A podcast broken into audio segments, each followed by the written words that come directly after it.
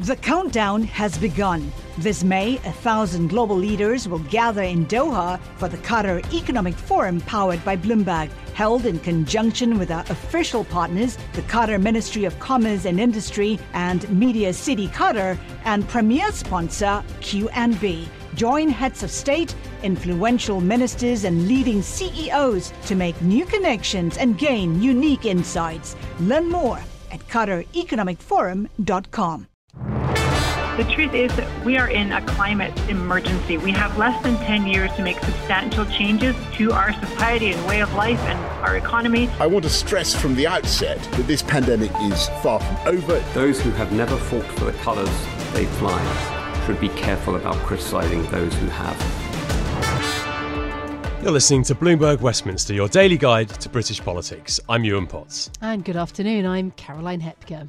Well, Health Secretary Sajid Javid has been defending the Prime Minister's COVID plan.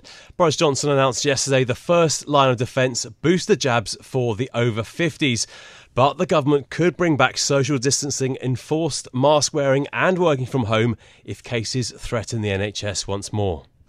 There is no risk free decision, but I think what we've announced is well thought through. It's the act of a responsible government to set out this is our plan, this is how we're going to protect the gains, but just in case things are not quite as we would want them to, we've got to have another plan and, and, and get that ready too. So, Sajid Javid talking about the contingency plans. Well, scientists say that the government must not leave those extra measures too late. The SAGE committee's modelling suggests that hospitalisations may reach two to 7,000 per day next month from around 1,000 now. Dr. Mike Tildesley, Professor in Infectious Disease Modelling at the University of Warwick, advises ministers on pandemic modelling the NHS is regularly put under pressure over the autumn. And the key thing for me is monitoring that trend and comparing it to where, not just where we were last year, but also where we are in a usual non pandemic year. So we can try to put that into context. Well, let's focus in on Northern Ireland now. And COVID cases there are running high, around 10,000 per day with infections the highest among children aged 10 to 14. Uh, according to a report in today's Belfast Telegraph, hospitals under a lot of pressure uh, and nine are now over capacity. One A&E patient waited more than six days for a hospital bed in Antrim. Well, joining us now to talk about this is Chris Hazzard, uh, Sinn Féin MP for South Down. Thanks so much for joining us today on uh, Bloomberg Westminster how bad is the situation uh, in the NHS uh, across Northern Ireland? Well, good morning, and I, I think, like like many people across these islands, I think the message needs to be very clear, and that we need to remain vigilant, as, as said at the outset there in your piece. Um, you know, this is the time of year that the NHS comes under most pressure. Um, you know, we've seen for many years now in the north of Ireland um, that our, our hospital system is in need of, need of reform. Uh, we need to see much more investment in at the front line. Um, we had a major uh, study of reform led by a, a Basque uh, doctor, um, Bengoa, who suggested a number of structural reforms. Unfortunately, we've been dealing with the effects of Tory austerity at the same time. Uh, it's proved very difficult to move ahead with such reform. So some of that stuff is feeding into the the over the, uh, the the waiting times, for example, now uh, at hospitals in the north. And some of that's feeding into the difficulties and the pressures in dealing with that. I think the, mm. the, the, geographic realities of, of life too in the north of Ireland, people travelling um, north and south and, and east west, of course, to the island of Britain, uh, increases the, the likelihood, obviously, of infection. Um, and the close knit communities uh, around the border area, for example, has been another challenge to be able to deal with. Um, but okay. I think the message is, is the same in the north as it is across the island this time of year especially, we need to remain very vigilant. People need to follow the health advice. And I think politi- political leaders mustn't take their eye um, off the, the, the, dangers that may lay, lay, ahead. You know, we know the system's going to come under pressure, and we need to take proactive action now to steer away from that. Well, what should that proactive action be then when it comes to Northern Ireland? I mean, do you anticipate lockdowns in autumn or in the next few weeks? Well, I think when it comes to lockdown, I think, you know, if, if we're dealing with the situation of lockdowns, I think we've we've already got too far, um, and we're we're dealing unfortunately with a situation that, in, in some regards, uh, may be irretrievable at that point. Um, we shouldn't have to get to that point. And I think that's about being proactive. So in recent days, um, Sinn Féin successfully um, recalled the assembly in, in, the north of Ireland at Stormont to bring the education minister to task to ensure that the public health agency were given a much more proactive role um, in carrying out tests at schools. You know, we know, and it's the same in Britain as the same in the south of Ireland as well. You know, we know that schools are an area now that needs serious focus. You know, we need to see better ventilation. You know, we need to see better track and trace and identifying who's been in contact with positive cases uh, and then isolation and, and, and allowing people to get better. But that takes proactive support with the education system. It takes proactive support with parents uh, and with pupils. And unfortunately, that hasn't been happening, and that, that needs to increase dramatically. You know, we need to see that. I think there's also great justification and merit at looking at the passport situation as well. Um, I think there is a general acceptance in the public um, that this is going to be with us for the foreseeable future. Uh, it's important to be vaccinated. It's important to be able to demonstrate that you're vaccinated, um, and that allows people the confidence to go about their lives. If you start not to do that, well, then you start to look at the the need for circuit breakers and everything else, but uh, which then punish you know everybody uh, in society. When in fact, if we take mm. very prescriptive, proactive measures, we can maybe prevent that from happening. How widely would you, would you like to see vaccine passports used in, in Northern Ireland? Well, it's something I haven't I haven't looked at. It's, it's not part of my own specific um, policy brief, but it's certainly something I you know I, I know I, I travelled in the summer um, to Spain. Uh, I have been in the south of Ireland in, uh, in recent weeks. It's just part of everyday life. You know, if you go into a restaurant, if you go into a hospitality setting, if you go into some retail settings, you know, if you want to go to a sporting occasion, if you want to go to a concert, you know, this is very much now um, part of life, and people get on with it. People see it's important. They know that it saves lives. Uh, and I think we should be more open to that conversation. Okay, so you must also be welcoming the extra funding for the NHS that the national insurance tax increase that passed in the House of Commons yesterday. Well, no, uh, I think it's a very regressive way uh, of doing it. Um, you know, I, I, think you know certainly when we when we talk about taxes and if you want to deal with tax, I, I do think it's again is the wrong way to go around things. I think the government should follow what it has been doing uh, in, in recent months uh, and using the Bank of England to be able to invest. You know, they, they have printed over 450 billion uh, in recent months. We should be looking at that. However, if you want to talk about tax, uh, I much would have preferred to see them equalise capital gain tax uh, with income tax and not go down this route. I think it's regressive.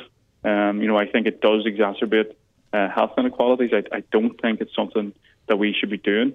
Um, the British government have decided to do it. Um, so we will certainly be making the case now, I think, in, in, in Stormont, uh, that if this money is to be ring fenced, um, and again, that's a decision for the executive, but if it is to be ring fenced for health, um, well, then that's something that we need to look at, and we need to tackle some of them structural weaknesses um, that I've mentioned at the outset. What's your view on the gridlock over the Northern Ireland Protocol? The UK's Brexit minister saying that the threats to suspend the protocol by, by the UK need to be taken seriously uh, by by the EU. How, how do we get out of this mess? Mm. Well, I suppose on the one hand, uh, I wouldn't agree with your assessment of it being gridlock. Um, you know, I think if you if you look at the overall piece, um, you know, trade in the north with the south of Ireland, for example, has increased 50% um, since January. The vast amount of our, our businesses uh, are getting on with things. They're reorientating their supply chains. You know, life has not been affected. You know, for example, our agriculture and fishing, farming industry are being able to easily import and export in out of Europe. They haven't been affected, unlike their um, counterparts here uh, in Britain, who have seen um, serious problems with, with, with, export, for example. Um, you know, we haven't had anywhere near the same amount of problems when it comes to supply in our supermarkets, etc. And, and, some of our early issues had much more to do with COVID um, and had much more to do with supply chain problems in Britain than they had to do with the protocol. Now, that's not to take away from the fact that you know, some were trying obviously um, to, to get away from the protocol, to scrap the deals and the agreements that were made. Um, the DUP are taking a hammering in public opinion polls over recent months. They have seen their support drop from over 30% to 13% in the latest uh, opinion poll. Um, and I think, as far as the uh, Tory Prime Minister and the British government are concerned, I think this is an issue that they are manipulating um, for their own grassroots. I think Boris Johnson likes to be able to have a uh, a spot with Europe still. Uh, I think the protocol gives him that opportunity, and I think he'll drop it as soon as it becomes expedient um, to do so. Uh, which again, you know, isn't right. Again, the DUP need to be very careful here what they're doing. The protocol itself maintains yeah. the mechanisms to be able to, to deal with mm. some of the problems. So we know there's go- there, we know there's been problems identified um, around a number of issues, such as medicines and such as um, other issues. The European Union, the Irish government, um, they've all said these are dealt with in negotiations and talking at the Joint Committee.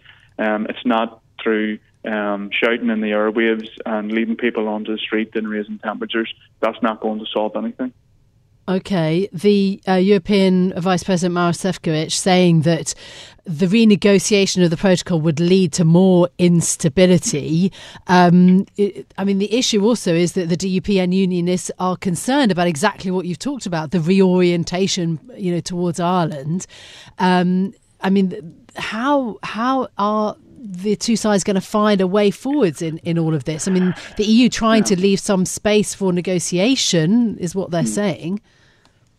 Yeah, well, again, you know, and everybody has said that the protocol was a very um, crude mechanism to be able to deal with the problem of Brexit, and the problem has been Brexit. You know, we made it clear from the start that Brexit was going to be a huge challenge, um, not just politically, but socially and economically, and so, so has proven. Um, but again, at the same time, you know, trade reorientates through history. You know, we've seen that not just in recent years, but across decades and, and even longer. Trade reorientates given the political and economic situation that we find ourselves in. So we find ourselves now in a situation where, for example, it's easier for a business in the north of Ireland to now um, source material or source product from the south of Ireland than maybe say it is from Scotland, England, or Wales. Um, they're able to do that much quicker. They're able to do that cheaper. Um, so, so, why wouldn't they? They they do that. That that is sim- that's a matter of fact now, and that's increasingly going to happen. You know, we've seen, for example, and I was speaking to Welsh um, counterparts here yesterday uh, at Westminster. You know, we've seen an increase now in direct movement of goods between France uh, and the island of Ireland and not using the land bridge that usually would have taken them through Wales, for example, and on through um, to Dover and across.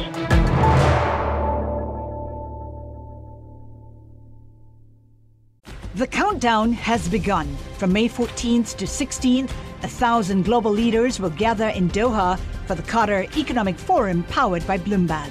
Join heads of state, influential ministers, and leading CEOs to make new connections, gain unique insights, and uncover valuable opportunities in one of the world's most rapidly rising regions. Request your invite for this exclusive event at QatarEconomicForum.com.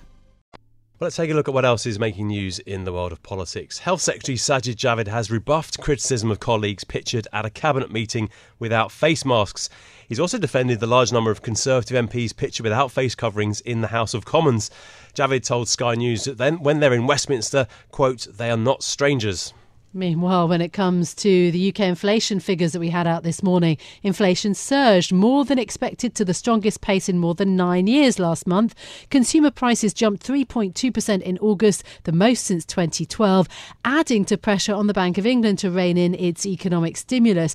Economists had expected a reading of 2.9%. Prices at restaurants, apparently, one of the key increases. Oh.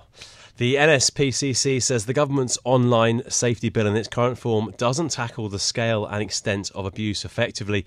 The children's charity says that cases of online child sex abuse are up 78% in just four years. It wants the government to toughen regulation of social media firms in its online safety bill. Well, those are some of the news, uh, uh, political news stories this morning. But of course, the Health Secretary says that pressure on the NHS is the main factor that would lead to tighter COVID restrictions in England. Sajid Javid told the BBC that there was not a single trigger for the government moving to its Plan B measures, but the NHS becoming overwhelmed was a key issue to watch. Some government scientists have warned of a large jump in COVID hospital admissions if restrictions are not tightened sooner. Joining us now is our Bloomberg opinion editor, Therese Raphael. Uh, hi, Therese. So, look, this is the big debate now, isn't it? After um, Boris Johnson brought out the Plan A and Plan B for what was going to happen in the autumn and winter, is it's the government. Um, it's clear that the government doesn't really want to bring further restrictions in this autumn, but are they really preparing to do it? I think the government's trying to find this balance between saying they are prepared for the eventuality of not just increased infections, but really how that feeds through to hospitalizations. Uh, at the same time, as you say, they don't want to bring in these restrictions. They sense the public mood. People are back at work. Uh, hospitality is is uh, uh, uh is up, um, and they've also looked at what's happened in Scotland, where there was a spike in infections when schools went back. I think there was a highest infection rate almost anywhere, and yet hospitalization still stayed low, and that's given them a lot of confidence. They've decided to roll roll out uh, boosters for the over 50s and other groups, and also now for younger uh, people. So I think uh, Boris Johnson doesn't want to have to reimpose restrictions. Clearly, we can see from uh, the the level of mask wearing in Parliament and where Tory MPs are. It's in, any level of restrictions is so unpopular in his own party now. So that's playing in. At the same time, you know, he's getting uh, a certain amount of pressure, I think, from his scientific advisors to be prepared for what might come this winter, particularly if we have a hard flu season. So that's why we have the Plan A and the Plan B. Uh, that's why we also have the postponement of vaccine passports, another uh, measure that was extremely unpopular in his party. And, you know, he, from that perspective, he's both covered his political bases, but also can still say that he's following the science here uh, and not and not you know jumping the gun and unnecessarily reimposing restrictions that are, would have a, a hit on the economy at a time when there's already inflation, uh, furlough is ending, and there are other economic pressures. Where are we at with the, uh, the, the politics, the party politics of this? Last week, uh, there, there, was uh, we talked about the, the tax plan and the NHS spending as, as, as going rather well. It seemed that it had gone down quite well with the public. We've had four polls now, and it does look like there is a trend of, of loss of support for, for the Conservatives. Yeah, I think uh, it it looked to be quite a smooth passage, and indeed the parliamentary numbers were very good for Boris Johnson. But then we saw, you know, several things happen. First, there was there was not a lot of debate in Parliament, and this is a trend for this government. They don't like to let Parliament have a lot of time to deliberate. Uh, we also saw uh, estimates coming out of HMRC that this would be a, a, a pretty big hit to people's uh, pocketbooks, and so there was I think, more of a backlash within his party. Even though it didn't show up on the vote, there was lots of grumbling. Uh, the public is now sort of cottoning on to the fact that tax hikes are are going to hurt, and you know, so it's unsurprising that we're getting uh, you know more fervent rumors of a reshuffle now because uh, you know th- this is a time when you could expect Boris Johnson to want to change the to change the subject and also, uh, you know, be seen to be resetting his government uh, as, you know, those opinion polls are not looking so much in his favor as they were, you know, even a couple of months ago. But surely a reshuffle, uh, which, as you say, is sort of rumoured potentially for later today. Uh, I mean, isn't Boris Johnson's name actually firmly stamped on, on the tax policy? I know that he tried to bring Rishi Sunak and the Chancellor in there, you know, to give his backing, but how much is the Prime Minister, Prime Minister sort of tied to tax tax increases. And then if we do get a reshuffle, I mean, uh, who would that involve? So at the end of the day, the prime minister is the person who makes these decisions, and Uh, you know, absolutely, he will forever be known now as the prime minister, a Tory prime minister who not only presided over one of the biggest increases in public spending, but a, a massive tax hike. It will be very hard for him to go into the next election claiming to be, you know, the heirs to Margaret Thatcher to a traditional conservative platform. I think that's gone, and that's a risk Johnson decided to take because his manifesto promised to increase public services, increase public spending. It also promised to keep taxes down, which it hasn't. As for the reshuffle, you know, it's interesting that. I think he was planning a reshuffle back in June, but then he had to self isolate. Um, it couldn't be done before the summer, so in some ways this has been carried over. There was threats of a reshuffle before the social levy, the new tax was put in place. Um, you know, he was accused of weaponizing the threat in order to get his uh, MPs on board. So, you know, how many times can you talk about a reshuffle and not actually do it without it losing credibility? So, I think you know that that's why I'm, I, I'd be very surprised if we don't see one. I mean, there are reasons traditionally government wants to reshuffle. It's it's part of party management. It also um, is a way of rewarding those um, those in the party who've been very supportive and maybe punishing those who mm-hmm. have fallen behind a little bit. Uh, who might we see? Mm. I think you know we should keep an eye on Michael Gove and Liz Truss. Um, you know, Dominic Raab will be very interesting to see whether Johnson decides to move him from the Foreign Office. It's, uh, you know, he got a lot of flack over not uh, coming back, uh, you know, immediately from ho- his Swiftly holiday. yeah. Exactly. Uh, so, yeah, that will always be useful to watch. I think I saw a figure that since 1979, the average number of ministers in a reshuffle is about 4.5. So we can benchmark that against. Oh, uh, I love that. That is such a Bloomberg political analysis. I, that's excellent. Size and scope. 4.5. Who's the 0.5 minister? Now, Gavin Williamson, we haven't mentioned him. Perhaps he's uh, in in the frame for. A I think he'd probably be top of my list to have to move. I mean, only if Johnson wanted to, you know, make a statement about not being bounced into things. But he's been such an unpopular education secretary, and you know, for good reasons. He's gotten lots of things wrong. Yeah, no, absolutely, and um, yeah, but but one can imagine maybe sort of trying to turn over a new leaf is sort of uh, interesting. I mean, not quite so easy as as the difficulties of COVID potentially return. But look, the other thing that has been flagged by some um, some of the team at, at Bloomberg, quite interesting, that energy prices actually are the kind of outlier in terms of public perception, worried about COVID, thinking about their jobs and so on, and children in school. But but energy prices, which are an absolute hot potato in the UK, could actually become a much bigger issue in, in autumn and winter. They absolutely will. I mean, Ofgem sets, which is the, the British energy regulator, sets the price cap, and this is a mm. cap that was imposed in 2019 under Theresa May. It was actually a Labour idea originally, but the Tories uh, the Tories took it on, and it imposes that cap, sets the cap rate twice a year. So it did so, uh, I believe, at the end of August. It set a cap that goes into place in October. It raised the cap. That means that uh, suppliers of energy to consumers are going to raise their prices. Almost all of them will, also because wholesale prices have just gone through the roof for lots of reasons,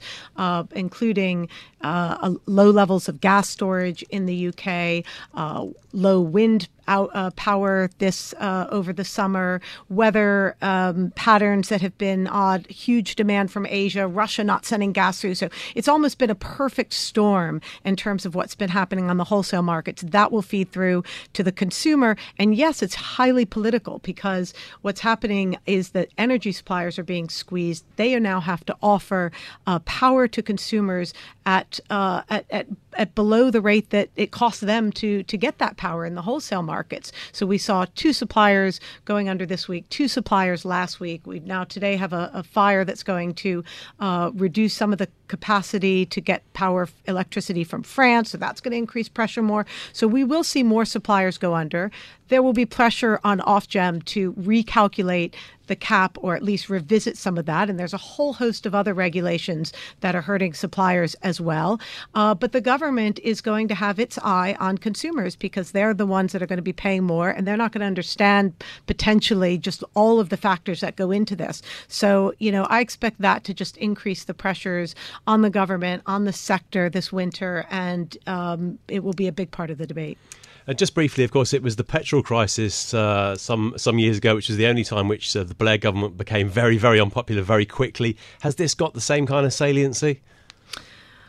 That's interesting. Whether you know it could um, have so much of an effect that it could you know put pressure on Boris Johnson's government. I think we have to see what happens on other inflation. Uh, uh, figures. We have to see what happens with the economy generally because we'll have a budget coming very shortly. Uh, now the pressure's on Rishi Sunak to find a way to uh, control spending. So if we see other spending cuts as well as price rises, then sure we have a, a the potential of, a, of, of this to blow up. Bloomberg Westminster. Listen weekdays at noon on DAB Digital Radio in London.